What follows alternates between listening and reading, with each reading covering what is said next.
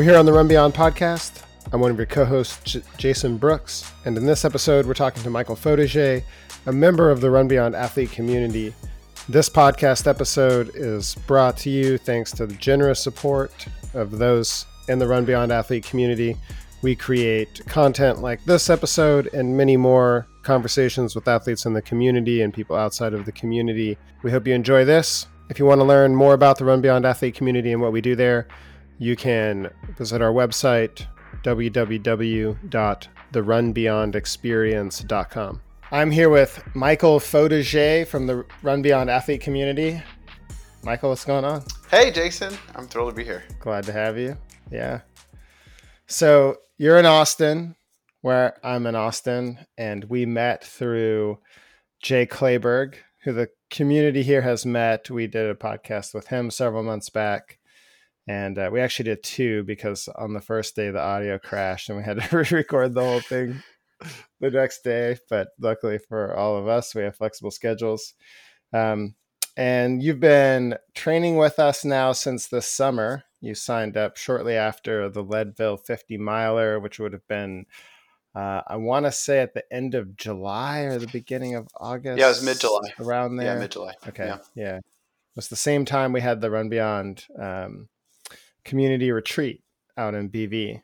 And so we were able, we wanted to come cheer Jay on, and uh, that was fun. So yeah, I it was it was really cool to see that, and and I walked away from that race uh, being like, man, I want to come to one of these retreats. Where do I start to learn more?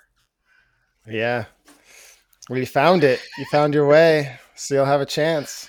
Summer is is getting closer every day. That'll be nice.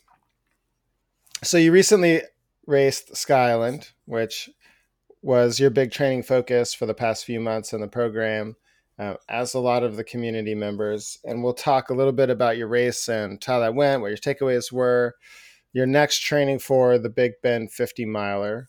So hopefully we get a chance to kind of chat about that a little. And then um, you're also a chef and a restaurant owner here in Austin. And so that will give us some fun things to talk about. But I first want to know how you got into running. Oh man, um, so I've been. I'm like one of those people who was an uh, an athlete uh, growing up, um, who was drawn to team sports. Um, and had uh, most of my success in my uh, academic career, uh, high school, and things like that, in, on team sports. Um, and so for like my early 20s and stuff I, I, was like i need to be exercising in some kind of formal fashion. Uh, i was not uh, didn't really consider myself uh, a runner. Uh, and somewhere in my late 20s um, i'm 41 now uh, somewhere in my late 20s um, i found running. I was living in dallas um, and i just dove headfirst into it and uh, promptly uh, landed my first case of runner's knee um, in, a, in, the course of about three or four months. Um, and from there, uh, really uh, fell in love with running, kind of uh, was in and out of the sport a lot, um, kind of losing motivation, keep, you know, gaining motivation. Um, and found myself kind of as I got into my uh, kind of uh, early 30s was uh, found myself back in running. Um, I was living in New York and LA, um, and a lot of road running um, was how I managed to kind of find some space and clarity for myself. Um, and then I moved here from uh, lot to Austin from from Los Angeles and um, opened a restaurant. And for about six years, um, didn't really make the space uh, for myself to to take care of myself in a lot of the ways that that I need to. Um, and this pandemic, as it's done for uh, a lot of folks, uh, it's given me the opportunity to reassert um, who I am personally, who I am professionally, what what my organization, or, or I guess more galvanize what our organization stands for, and also really um, focus on what goals we have for ourselves and our team uh, as a unit. so yeah, that's how that's the running thing for me. It's like now it's all about my release and and uh, you know also making some really great friends. Yeah, yeah, you have a good community that you run with here in Austin. Good group of guys, and so, how did you make the transition then from road running to trail running? It seems like it just overnight. You're like, "Hey, I'm decide that after the last six years not taking care of myself, I want to start running again, and it'll be trail running and not just trail running, but I'm going to become an ultra runner." Right.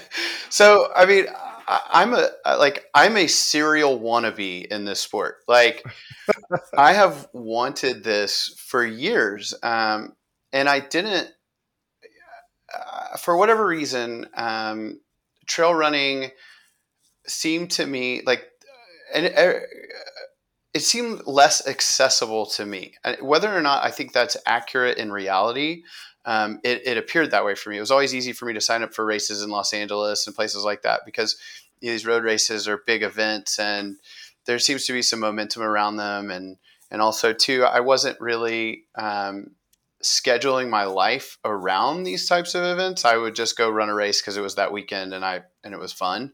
Um, yeah. Now I find myself in a different position where I've been wanting to do it for years. Um, I actually um, took a trip to France in uh, 19, um, and I was I was uh, training for New York uh, marathon that year, and I ran a trail system in Angers, France, um, Angers, France, and it was one. It was truly the most beautiful kind of run I had ever had, and I had been considering getting into the green belt here in Austin, um, kind of around that. So when I came back, I thought, okay, I'm going to go into the green belt. I went by myself.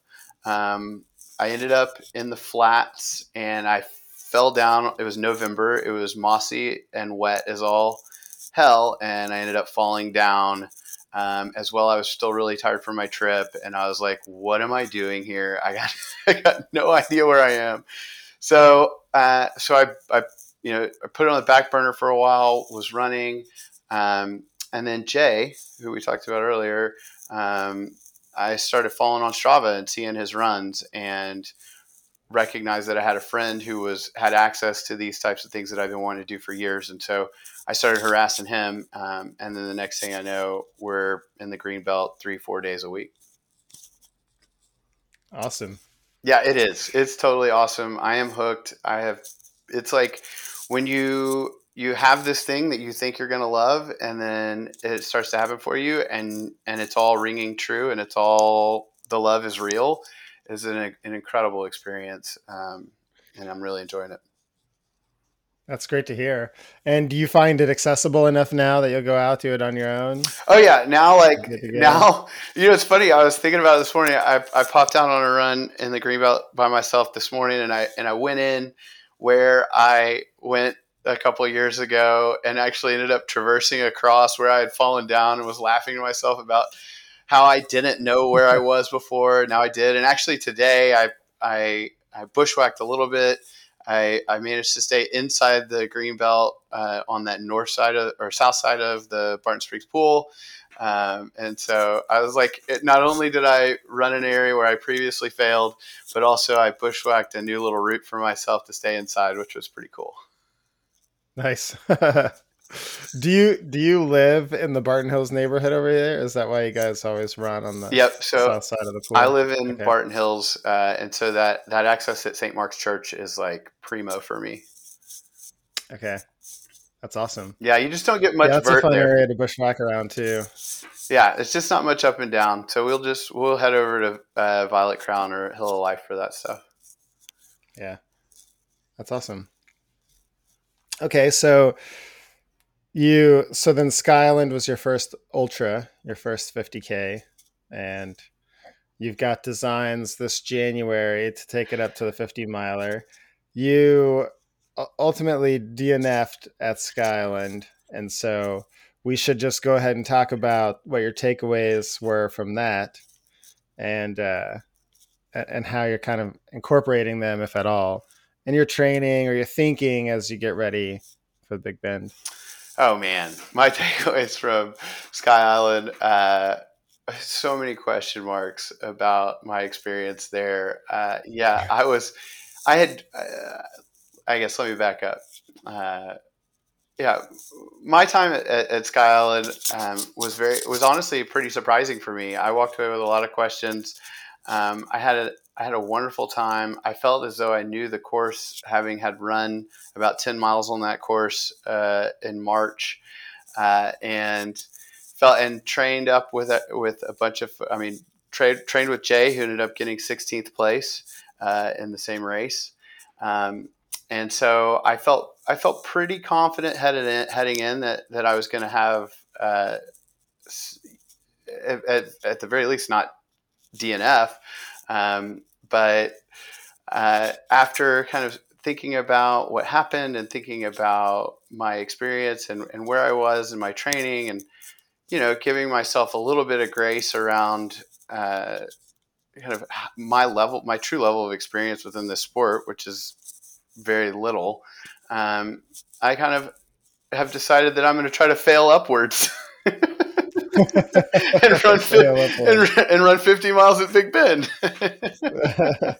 well, I'm sure at the time it seemed to like a logical progression. It did, yeah. When I signed, you know, when I, I, I put Sky Island on the calendar as as uh, as an intention to get ready for Big Bend, I was not uh, maybe thoughtful enough or aware enough as I should have been to understand that that race is um, much more challenging than um, I think I had anticipated. Um, my my walkways. I mean, I'm already um, have turned up the vert a lot. Um, I think that's you know after looking at everything and thinking about it for a lot a long time. Um, I think the vert's what got me, and so I've I've just been actively uh, I, I I will be the Strava local legend on Wilkie um, until until the end of the year. Period. There you go. Get get Ray Dell in there too. There's a whole lot of. Well, so we did the bomb run workout a while back. You might remember came up in the program here. I will send you the route we the Barton Hills version of that route. 10, 10 miles of Crusher Soul Hills through. Please. Barton Hills. Please. I want it. That'll that'll be good for you. And then the Wilderness Park obviously will be your friend. Um, you know, Sky Island, the climbs are a little bit more sustained than what you get around here, but I I think you still can get in a couple thousand to three thousand feet in I want to say 12 to 20 miles using the Barton Creek Wilderness Park to your advantage. And, and for you, you can run out there on your long run, hit as much vert as you can, and then come back.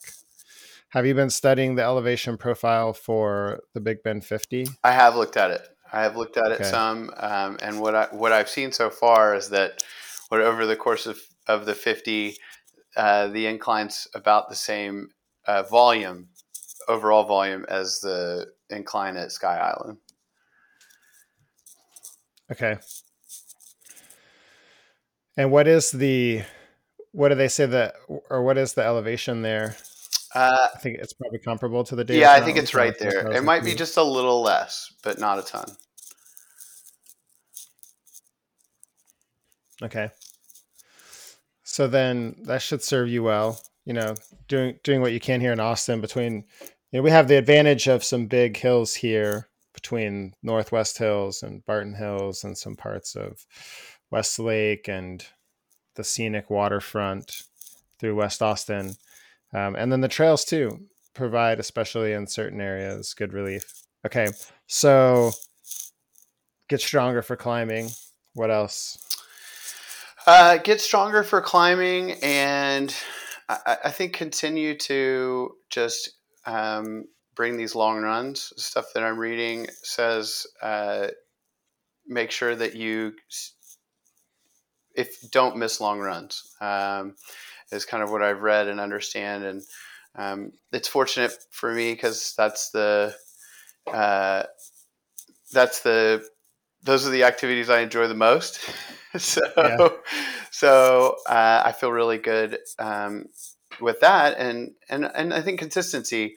Um, I really want to continue to make this a part of my daily routine. Um, I do. Uh, it's nice. I, I, find myself in a place where if I don't um, get out anymore, I do have a level of kind of uh, lethargy, um, this kind of um, fogginess, it feels like for me um, on days that I don't get out. And so, um, not only now does it feel like if I'm not running, I'm I'm struggling to release my stress, but also too now I feel like it's helping me with uh, various motivations in my life uh, in all kinds of ways. Yeah, yeah, I think it's the healthiest perspective I've found is to see fitness as a lifestyle.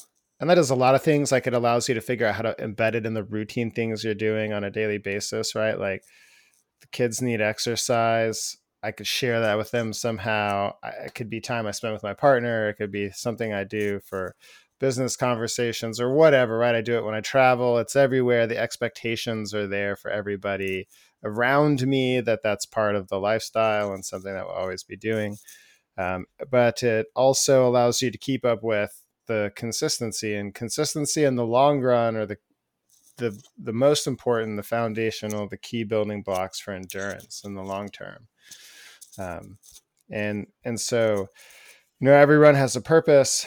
In the long run, the purpose is really to build the infrastructure that you need for the long endurance. For the, it's for the long run, but you're building the tendon, muscular, bone density, uh, mitochondrial density, uh, capillary infrastructure, so that your body will break down less soon the farther you run, right? And you keep it's an incremental approach, right? So like the more you keep with the long run, the farther you can run.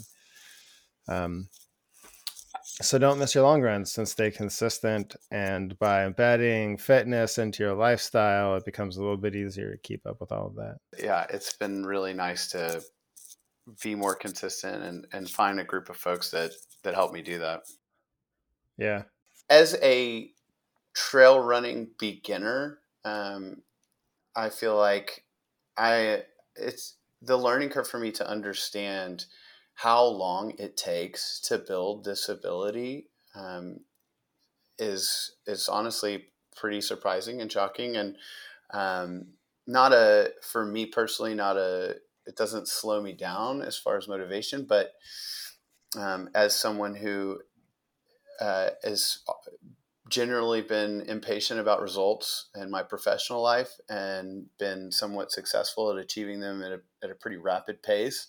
Um, my body not doing what I want it to do uh, at the same rate or expectation uh, can be uh, a, it's causing me to consider um, how to be more patient with myself, how to allow myself um, the time I need to heal. I think that's uh, really hard for me. I think I just, uh, when I see a challenge, I just want to push through it harder. And what I'm learning about this sport is that that's not a reality, um, that it's a lot more um, holistic than just I'm going to pound through these runs and my body will be stronger for it. Um, and I would say that, you know, I, I didn't really, I experienced um, when I was training for New York in 2019. Um, I basically ran myself into injury um, where um, my piriformis got too tight. Um, I lost feeling in my big toe. Um, and it was because I was, you know, working 16 hours a day on my feet as a chef. And then I would wake up at 4.30 or 5 o'clock in the morning and I would go run another 15 miles. Um, and eventually my body just said, you're an idiot. And I'm, I'm not going to do that anymore. and as it tends to do, yeah. You know, that's a really, uh, it's a really frustrating place to be because all of a sudden you find yourself losing all of the momentum that you built for yourself and all of this hard work and sacrifice. You know, I mean, I think that um, one of the things about uh, this sport um, is the time commitment. Um, my friend Robbie Ballinger and I were talking about it, and he pointed it out to me not long ago. He said, "He said, yeah, running's like the only sport that the better you get at it, the longer it takes you." Yeah, you know, and so like you know, I recognize like now my family, I have two small children, and um, and you know, uh, my wife uh, and kids have to um, enable me um, to to enjoy the sport. They have to provide the infrastructure uh, or that allows me to do it, and I'm so grateful for that. But that is um, on their behalf a sacrifice, and so yeah, to find yourself injured um, or to find yourself DNFing or any of those things, you know, it, it's going to cause you to think about those commitments and and I always want to try to honor them and be grateful and and achieve um, in order and, and I guess achievement a lot of times equals out to honor um, but maybe maybe the new me understands that that achievement isn't the metric or I guess you know succeeding at the goal isn't the metric that enables me to see myself as successful or not. Um, I perceive my Sky Island adventure as incredibly successful. Um, a, I had a great trip with my family and and friends, and B, um, I got to see a beautiful place, and C, like, you know, I was honestly I was in a pretty rough spot uh, at about um, you know kind of towards the late stages of the race um, and when when it was offered to me at that aid station at the top of uh, the primitive loop that I could be extracted, um, there was no there was no piece of me that was going to be pulled off of that mountain. I was going to walk myself off, um, and so you know I find that to be uh, the thing when I look back on uh, that I do view as a success and, and, and a building block to to push me to the next uh, the next challenge and adventure. And you know, I I don't know what to expect at Big, Bend, but um, I'm gonna try to be a little slower and try to be a little smarter and drink more water and take the things that I've learned at uh, these other trail races. I, I, did Pedernales over the summer as well, and and learned a lot there too. Um, and so I'm hopeful that that these really good learning experiences translate to to maybe the level of achievement that feels appropriate. Yeah. Well, you certainly won't get to that level of achievement without the failings and the learnings, right? And the knowledge of that process. I was listening to William B. Irvine, a philosophy professor here in the US who's into Stoicism on the Waking Up app recently, and he was talking about how Stoics measure failure and success.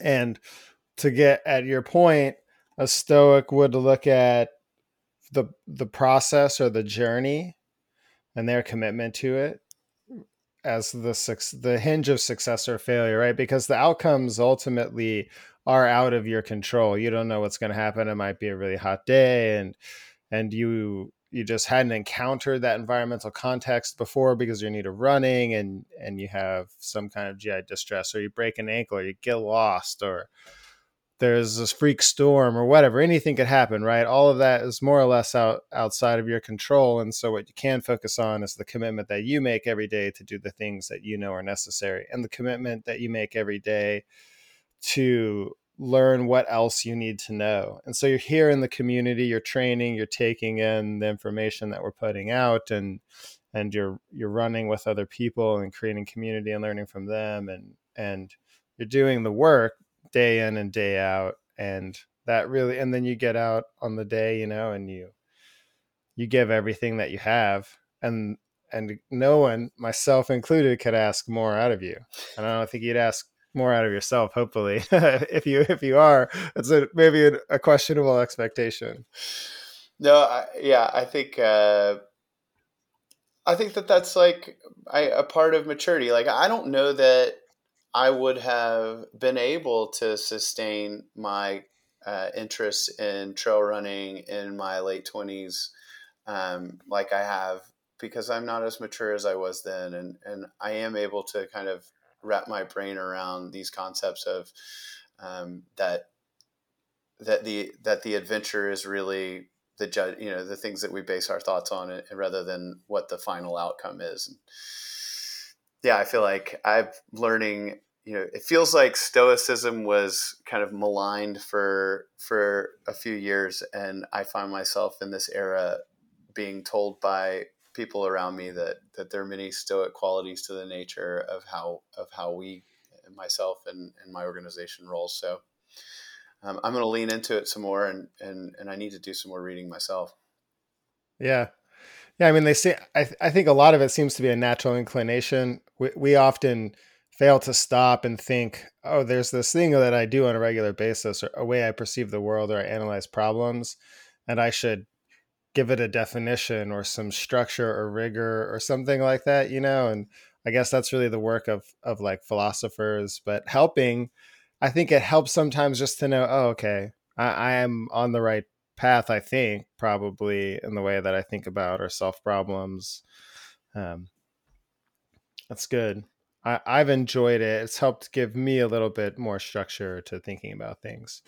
You know, for a long time, I just lived by the core values of the Marine Corps, but eventually, like, I'm not a Marine anymore, and I need to figure out my own set of core values. Um, and when you have that value framework, it gives you something to live by. I find where if you are trying to make a decision about something or you're confronted with a problem, to reference your decision making process off of, some kind of values that ground you, that's really powerful, right? And so, in that way, what William Irvine says about stoicism as a philosophy of life, I found I find really compelling and maybe you don't adopt all of their core values you know and you find some that for you are more important like maybe autonomy in your career is like super valuable and if that means you live in austin for another 20 years then that's what your situation is. Um, i've talked too much. So michael how how did you become a chef? How did, was that a lifelong dream? Did you always want to cook? Did you fall into it later in life? Yeah, I um I this is uh, you know me being a chef or me being a cook uh, I, this kind of goes back to a couple of roots that have always been a part of, of my success um, so i actually was uh, I never finished my undergrad. Um, I was fortunate enough to land a job at the Texas Rangers baseball team uh, in the early 2000s, and I worked in the front office there for a couple years. Um, and decided that I wanted to move to Austin. I had been living in Boulder, Colorado previous to that, um, and Austin felt like the right kind of place for me. I recognized that my career uh, in professional sports um, may not be what I truly wanted. Um, and so I came to Austin, and I have a friend here uh, who was general managing a restaurant. Um, and I always have cooked my entire life. I always cooked uh, as if my family. Food has always been a big part of our uh, gatherings, um, our travel. We always rated a vacation on how good we felt the food was on that trip. Um, and so it was always a thing for me. Um, and I was cooking for friends and inviting people over all the time. And this friend of mine who was the general manager said, you know, I think you should come try cooking professionally. And it took him a couple months to get me there.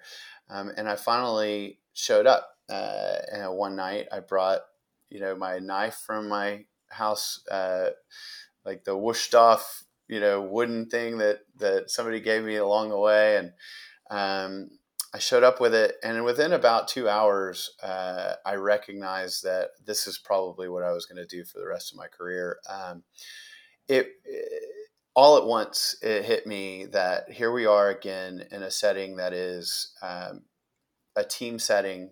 Um, everyone has to work together. There's a good amount of physical exertion um, in order to accomplish this work. Um, and as well, there's uh, a lot of intensity.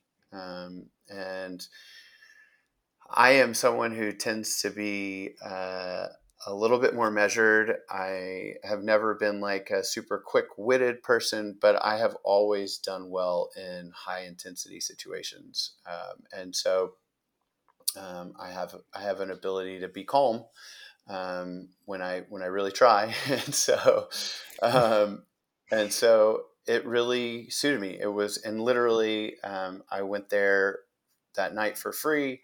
I told the chef that I wanted to come back the next day. Um, he said, okay. Um, and then I came back the next day. And at the end of that day, I said, I want to come back uh, as many times as you'll let me. Um, and so, yeah, I started working there for free, uh, as you did in the culinary field um, many times. And um, I worked there for, I think it was about six weeks uh, for free and one day they put me on the schedule, and there was no one else working as, alongside me. And so I went to the owners and said, "Okay, now I think you need to start paying me." and from there, uh, I uh, moved to uh, Dallas. I worked at a restaurant in Dallas called Abacus, um, which was in the two, early 2000s. was a, a, very popular restaurant up there. Um, and then from there to Napa Valley for culinary school, and from Napa Valley to New York. Um, I was fortunate enough to work at uh, one of the greatest restaurants in the country called Per Se, um, which is a three Michelin star joint by Thomas Keller. Um, and then I, I finished my degree back in California, moved back to New York, and um, ended up working for my mentor, who also was the chef at Per Se. Um, had moved on to open his own restaurant. His name is Jonathan Benno. Um, he has a restaurant in New York now called Benno, um, and I worked for him for for a couple years, um, and then moved to Los Angeles, all with the intention of coming back to Austin to open my own thing. But at the time when I started my career here in Austin, there was not the type of food movement that there is now, and and I re- I recognized pretty early on that I wanted to go get some training, um, and so I touched both coasts, and here I am. All right. And now Austin's on the level. Yeah, I think Austin is uh, very much on the level. Um, it's interesting as you. I think in every career, I think as you gain experience, your perspective changes, and and mm-hmm. the values that you have change. And I think that the values that I had when I opened Ola um, are are very different from the values that I had uh, that I have now. Um, and the focus, the things that we focus on. Um, I think that the results are likely pretty similar. Um, I, we continue to be among the best restaurants in the city. Um, I, my expectation is that we will always be uh, considered among the top three or four restaurants in the city. Um, but the manner in which we arrive at those goals um, are very different. Uh, we are um, when when I opened Olamaie, it was very hard charging. Um, it was very intense. Uh, I was my mentor. Um, I think is different now, but was known uh, as a yeller, um, and so I yelled some. Uh, I yelled at people while they were working, um, and I'm not proud of it. Um, and I think that uh, the era of everybody um, kind of fetishizing this like yelling chef and the Gordon Ramsay bullshit um, was really unhealthy um, for for most of us who work within the field. Um, and so, over the course of the last seven years, I discovered my uh, how my strategy and, and and who I am as a as a leader and and um, it's it's evolved uh, in a in a really interesting way to me at least like you know, I yelled and then I said, I'm not going to yell anymore. Actually, I yelled and then I said, I'm only going to yell when it's really so that you know I'm really upset. And, and then I was like, well, that's not very smart either. I'm not going to yell anymore. I'm just going to do disappointed dad. Um, and for a while there, disappointed dad was like a really good technique, I thought, and it got me places. And then I recognized, like, whoa, whoa, whoa, whoa. What if we can just avoid the whole problem? So now it's I try to set clear expectations and guidelines so that we avoid the opportunity for me to even have to get to disappointed dad. Um, yeah. and that's a much more mature and evolved perspective that that I've had to work pretty hard for. Um, but it's really uh, suiting my organization well. Um, we're incredibly diverse. We have leadership um, from all kinds of backgrounds now, and um, I truly believe that we're a healthy place to work. Do you do you feel like, or have you seen that you get more out of your employees, have healthier relationships with your employees, that that there's a more productive and and kind of like safer environment for everybody to be a part of? Has it? Do you feel like it's good for everyone? Yeah, it, it absolutely is, and, and the way that I arrived at that, I think, is really um, important.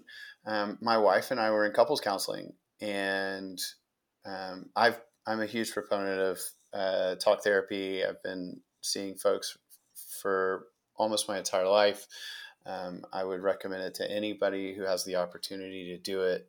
Um, so my wife and I were in a session, and we were discussing um, the impact of an argument um, the yeah. the impact of an emotional outburst, um, yeah. and and what that timeline is like. Um, and I was able to extrapolate that out to my workplace and say, "Holy shit! If I yell at somebody." The amount of time that it's going to take us to get back to stasis is much longer than what is congruent or conducive to us accomplishing our goals together.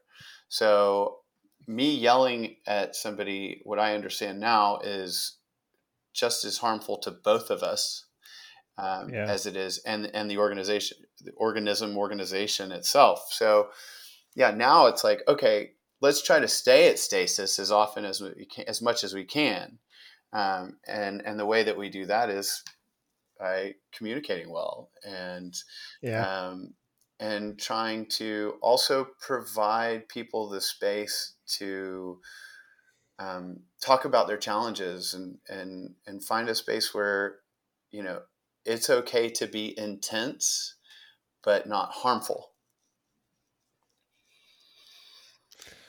I think that is a really healthy leadership approach and organizational culture to create. It made you you made me think early on about um, Yvon Chouinard, the owner of Patagonia, kind of legendary mountaineer and climber. He has this quote I really like, and uh, it is that it's not about getting to the top of the mountain that matters, but how you got there that really counts, right? And and that's a great metaphor. I think it's one. It's true in the actual sport of mountaineering. Um, depending on how risk averse you are. Uh, but two, you can extract a lot of meaning out of it just in, in like how you do really everything that is goal or outcome oriented in life. And that if we, um, you know, I push chop wood, carry water all the time, be- and the kind of stoic perspective on goal setting because uh, it can be easy to shortcut when you're overly focused on the outcome and you're like i just have to achieve this outcome i'll do anything to achieve this outcome and nothing else matters but if you can understand that the ramifications of of just bowling over everything else that matters to get to the outcome you might make different decisions and so it's important to understand how I approach something is super important. It could have an impact in the, you know, on the relationships that I have with people, the, the, I hate to say it, but like the brand I create for myself are kind of like the character.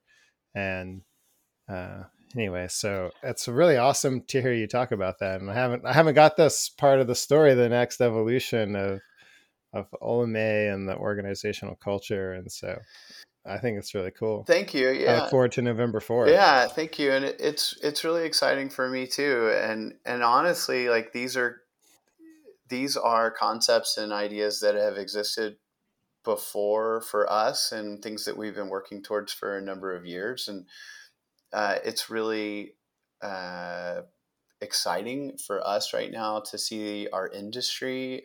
A, a lot of folks in our industry, in the hospitality industry, are, are reasserting themselves and and yeah, really focusing on that journey rather than the outcome, um, or at least I think uh, being more respectful of the journey in their movement towards their outcome.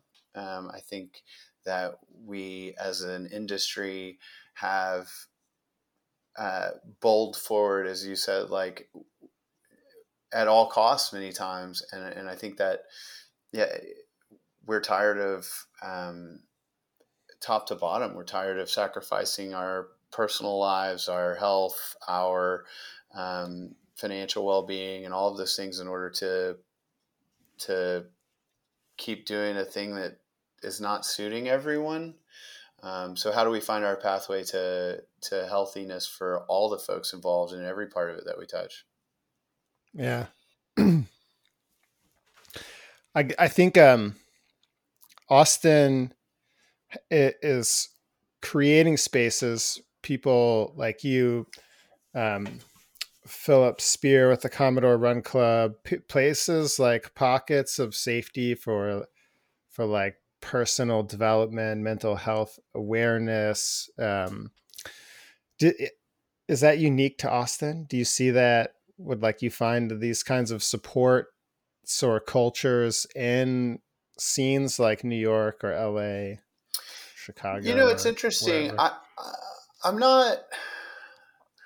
I'm not super clear on. I what I can say is like when I often ask um, folks who work in our field uh, in the event space, so folks who put on like um, events like folks from the uh, Texas Food and Wine Alliance or um, anyone who kind of works with other markets. When I've asked the question of like, "Hey, is Austin unique? Are we uh, in any way?"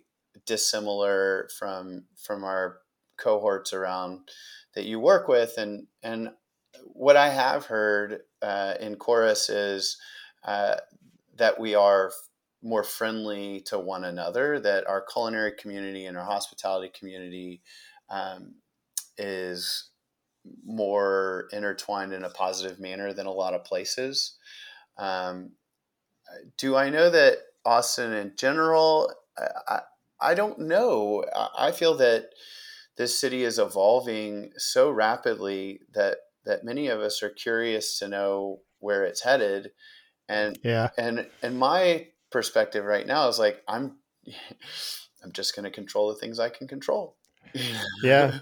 Yeah, you can be you can you can be an example of the future that you want to see, right? Yeah, and that's and that's what we're up to. Like you know what I've been saying. We've re- we've written a new Olamaie menu for our grand reopening on November fourth, and you know what I've been saying to the team to to help us understand what it means is like what I've always said is we're trying to represent a modern interpretation of classical Southern food because that's my experience. I grew up going to Tennessee to visit my grandfather. My mother is uh, born and raised Tennessee. I was my mom moved to Texas when she was pregnant with me, so my associations with Southern food were through that fam, you know, through that family connection, as well as all of this research that I'd done out of historical books. Um, I went to these books because I didn't, I didn't actually grow up there, and so I'm looking for these things to support these feelings that I've had from my childhood, that I'm trying to use as a touchstone to create these these items that go on the menu. Um, and when now I find myself in a different place. What we're when we reopen, what we intend to do is do a modern uh, representation of modern Southern food. Um, we now have a chef here who is from a different background than me, um, who has access to um, some how do I say? Uh, we have a chef here now who's going to be responsible for the bulk of the culinary creation um, with my support, but she is from a different background and, and her culture is uh, some black culture. And so, um, as well as she's highly trained in some cuisines that are currently intertwined through the modern Southern food offering. There's a tremendous amount of Asian food that's moved in through New Orleans and Houston. Um, and so, what people's kind of perception of Southern food is needs to evolve um, because the cuisine itself is evolving. And now instead of having a white male, um, a straight white male, um, trying to be thoughtful about that representation, but still um, bound by those constrictions. Um, I'm incredibly excited to see where this thing goes now that I'm passing on this creative uh, license and and just I'm only going to be there to give high fives and a little bit of feedback. Wow, that's a big that's a big change. It's a big leap. It is. That's... But like, you know, I find myself like we have been we have been Vanguard uh, and I intend to stay it. I intend to, you know, it's like you can't help but think of bands a lot of times, right? Like every great band is I mean Wilco. Like let's look at AM, let's look at Yankee Hotel Foxtrot. You know, I mean like you gotta change, you gotta evolve, you know? Yeah. Yeah, I I think you're right for sure. So so where did that where's the perspective that that need for innovation is rooted? We hit the pandemic. It was a really tough time for the service industry in Austin and I'm sure around the country.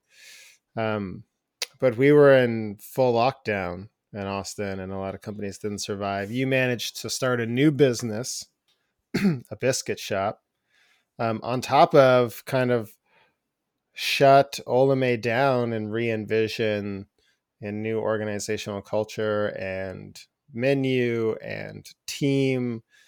And so, walk us through that just a little bit at a high level. I mean, mo- mostly what I care about is, you know, this is you're you're showing that um, the so the Stoics say the obstacle is the way, right? Like a lot of people could look at the pandemic and think, shit, this is a global catastrophe, and my life is just fucked. Yeah, I'm at home with my kids. I can't work. Um, I'm just I'm just hosed. Or you could look at it, right, and you could think there is an enormous amount of opportunity in this. I was so excited personally, and I don't want to talk too much about myself here, but I thought, wow, like this is gonna fucking shake the world up. And I can't wait to see how it plays out and what I get to do. And I'm like, I'm on like on a forced vacation. This is perfect. I can't go work. Oh, boo hoo. Like I get to hang out with my wife and kid all day, every day. That's a that's a like you think of that as vacation normally, and here it is, right in in your lap. And so you you were able to use this you turned this into an opportunity. Yeah, uh, man, you know, when you like when you talk about it like that and when when you lay it all out like that, it's it feels like an eternity, you know? It feels like so much has happened since that moment and and so many you know, yeah, I've gotten furious at people for complaining about they were sick of Zoom calls because because we're you know uh, running hospitality operations, not really sure if they're going to exist at the end. Um, mm-hmm. And so, yeah, I think like, man, my my commitment was to my team. My commitment was to my family. Um, I think those were my primary motivators when all this stuff happened. You know, we wanted to keep people safe. Um, we felt that it was our responsibility to find a pathway that kept people safe. Um, and, you know, yeah, I, I think that I, I, would never be one to just throw in the towel. And, and, and, I don't think that the type of folks that come to work with me uh, would, would, you know, I don't think that they would be drawn to me if that were in, if that were in the cards at all. So, you know, I think that I was lucky enough to um, have the space that I needed to come up with a, a, vision for a pathway through for us. And I'm right there with you, uh, Jason, in that like, you know, the pandemic gave me some pretty huge gifts. Um, my, I had a son uh, in, fe- in February of uh, 19 and we got to no, I'm sorry. When was my son what year is it? What are we? It was probably probably 20. 20. Yeah, like right before the pandemic. yeah, right before the pandemic, and and I got to let's see, it's February 20. No, no, no, no, no. It was it was 19. I'm right. My son was born in 19, and Okay. and uh, and I got to see. So he's one year old, Yeah, basically. yeah, he's basically one year old, 13 months. but yeah, he was. The reason being, he's a late walker. Our daughter walked a little bit earlier, and so like messing up my timeline. But yeah, I got to see my son walk for the first time. Um, I got to be present in those formative years for my kids. Um, I got to spend a huge chunk of it at home um, with them. We were actually in Brady, Texas. Um, I'm lucky enough that my grandfather had a place out there for years, so we went there and um, lived for uh, about four months. And um, I ended up leaving the family out there and coming back to open the biscuit shop. But you know, I I'll never uh, lose appreci- appreciation for that time that I got to spend there with them and my in-laws who came out to help us. And you know, it's just like you said, like there were some vacation aspects to it. Like I got to go bass fishing every dusk, uh, almost like six days a week um, Yeah. at the ranch, and it's like, I mean, that will that there's no reason for that to ever happen. I got to see the wildflower procession of Central Texas from spring into summer, and I, in a way that I don't believe I'll ever get to see again, and and I'm eternally grateful for those things. And, and yeah, you know, I think that as far as uh, the business and and that those aspects, like yeah, we didn't we we are the silver lining for us is like yeah, we got a biscuit shop out of it. We're going to open Olamaie back up and. And also, too, we feel somewhat Teflon. Um, we feel like we can. We're a bit unstoppable. Um, we've survived this thing, and and we've done it well. We I mean we paid health insurance for the entire team that we furloughed for the entire uh, length of the pandemic. We paid every bit of rent that we were uh, agreed to over the course of the pandemic. So um, I feel really strong uh, at this moment um, about to reopen a restaurant that I ran for uh, six years um, it, with new perspective. Um, and that just is like really empowering. Yeah, I think your experience is a testament to resilience and and building it in, building it into your mindset, building it into your organizational culture, and you know that that infects the people around you and helps you survive. And well, ha- this is a, it's an inspiring story, I think, Michael, and I appreciate you sharing it with us. Um, and sharing, you know, not not just the Olamaie story, but in general, I yeah, I think that a lot of us will connect with this story and some of the things that we say here hopefully resonate. Um, Yeah, no, and and thank you, uh, you know, and thanks to the whole Run Beyond community. You know, I have find myself uh, excited to see what everyone's up to, uh, supported, inspired. I have all these new Strava friends, and just um, this this group of folks, um, in a lot of ways, are changing my life, and I'm really grateful for it. And and it's also positive that I'm excited to be a part of this group for a long time to come. Well, th- thanks for being a part of it. I, I appreciate it. We all appreciate it. We're rooting for you in Big Bend this January. It's gonna be good. It's gonna be great. It's gonna be great. Yeah, I, I, that's all you need to know. one of my one of my great uh, takeaways from uh, Sky Island is that I I impressed Jason Schlarb with my ability to puke quietly. I was just trying to keep my suffer to myself, you know. That's right. Yeah, you don't need to put that out on anyone else. Exactly. so That's awesome. Yeah, well, hopefully that doesn't come up again. At least not in January. right. All right, Michael, I'll see you on the trail soon. awesome, man. Thank you. Thank you.